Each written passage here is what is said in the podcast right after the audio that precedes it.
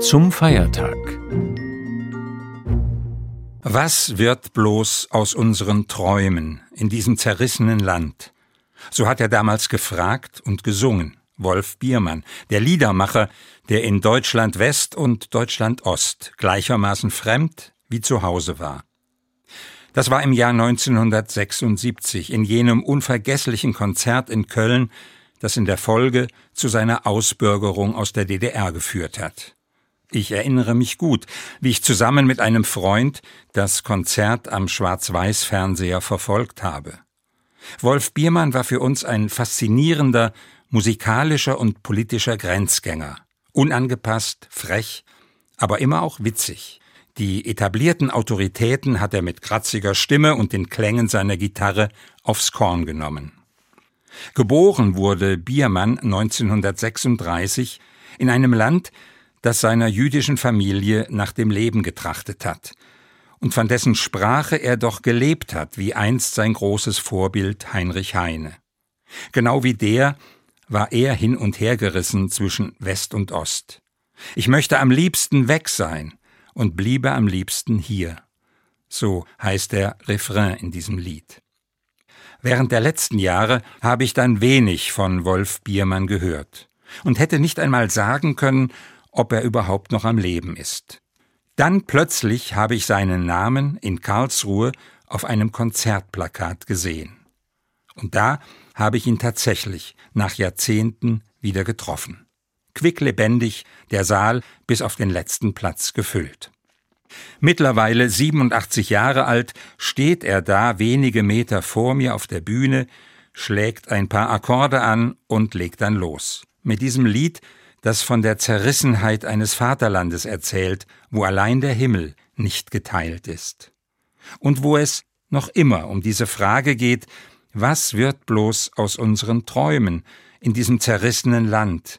Die Wunden wollen nicht zugehen unter dem Drecksverband.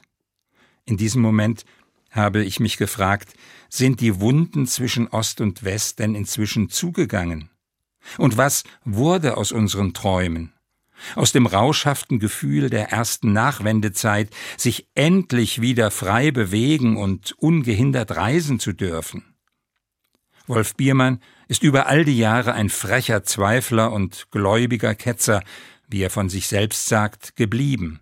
Nur hat er nach einem langen Leben genug von allen Weltverbesserungsideologien, von denen er heute sagt, dass sie doch nur ins Schlechtere führen.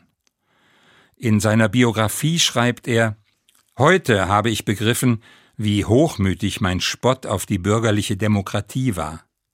Sie ist das am wenigsten Unmenschliche, was wir Menschen als Gesellschaftsmodell bisher erfunden und ausprobiert haben.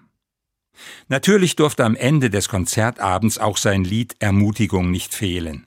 Das wird inzwischen sogar auf Kirchentagen gesungen und findet sich in manchen Gesangbüchern. Es passt, finde ich, heute nicht weniger als damals. Du, lass dich nicht verhärten in dieser harten Zeit. Die allzu hart sind, brechen, die allzu spitz sind, stechen und brechen ab sogleich. Du, lass dich nicht verbrauchen, gebrauche deine Zeit. Du brauchst uns, und wir brauchen grad deine Heiterkeit. Ich meine, Darum geht es doch heute am Tag der deutschen Einheit, neben all den Rückblicken auf das, was vor 33 Jahren war. Die Träume nicht zu vergessen, die wir geträumt haben von einem geeinten und demokratischen Deutschland. Dankbar zu sein für unsere Demokratie und die vielen Möglichkeiten, die wir haben, sie zu verbessern.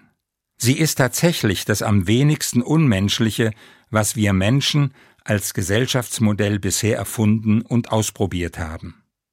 Und auch darum geht es, sich nicht entmutigen zu lassen von manchen Unzulänglichkeiten, sondern zur Stelle zu sein, wenn es gilt, alte und neue Barrieren zu überwinden.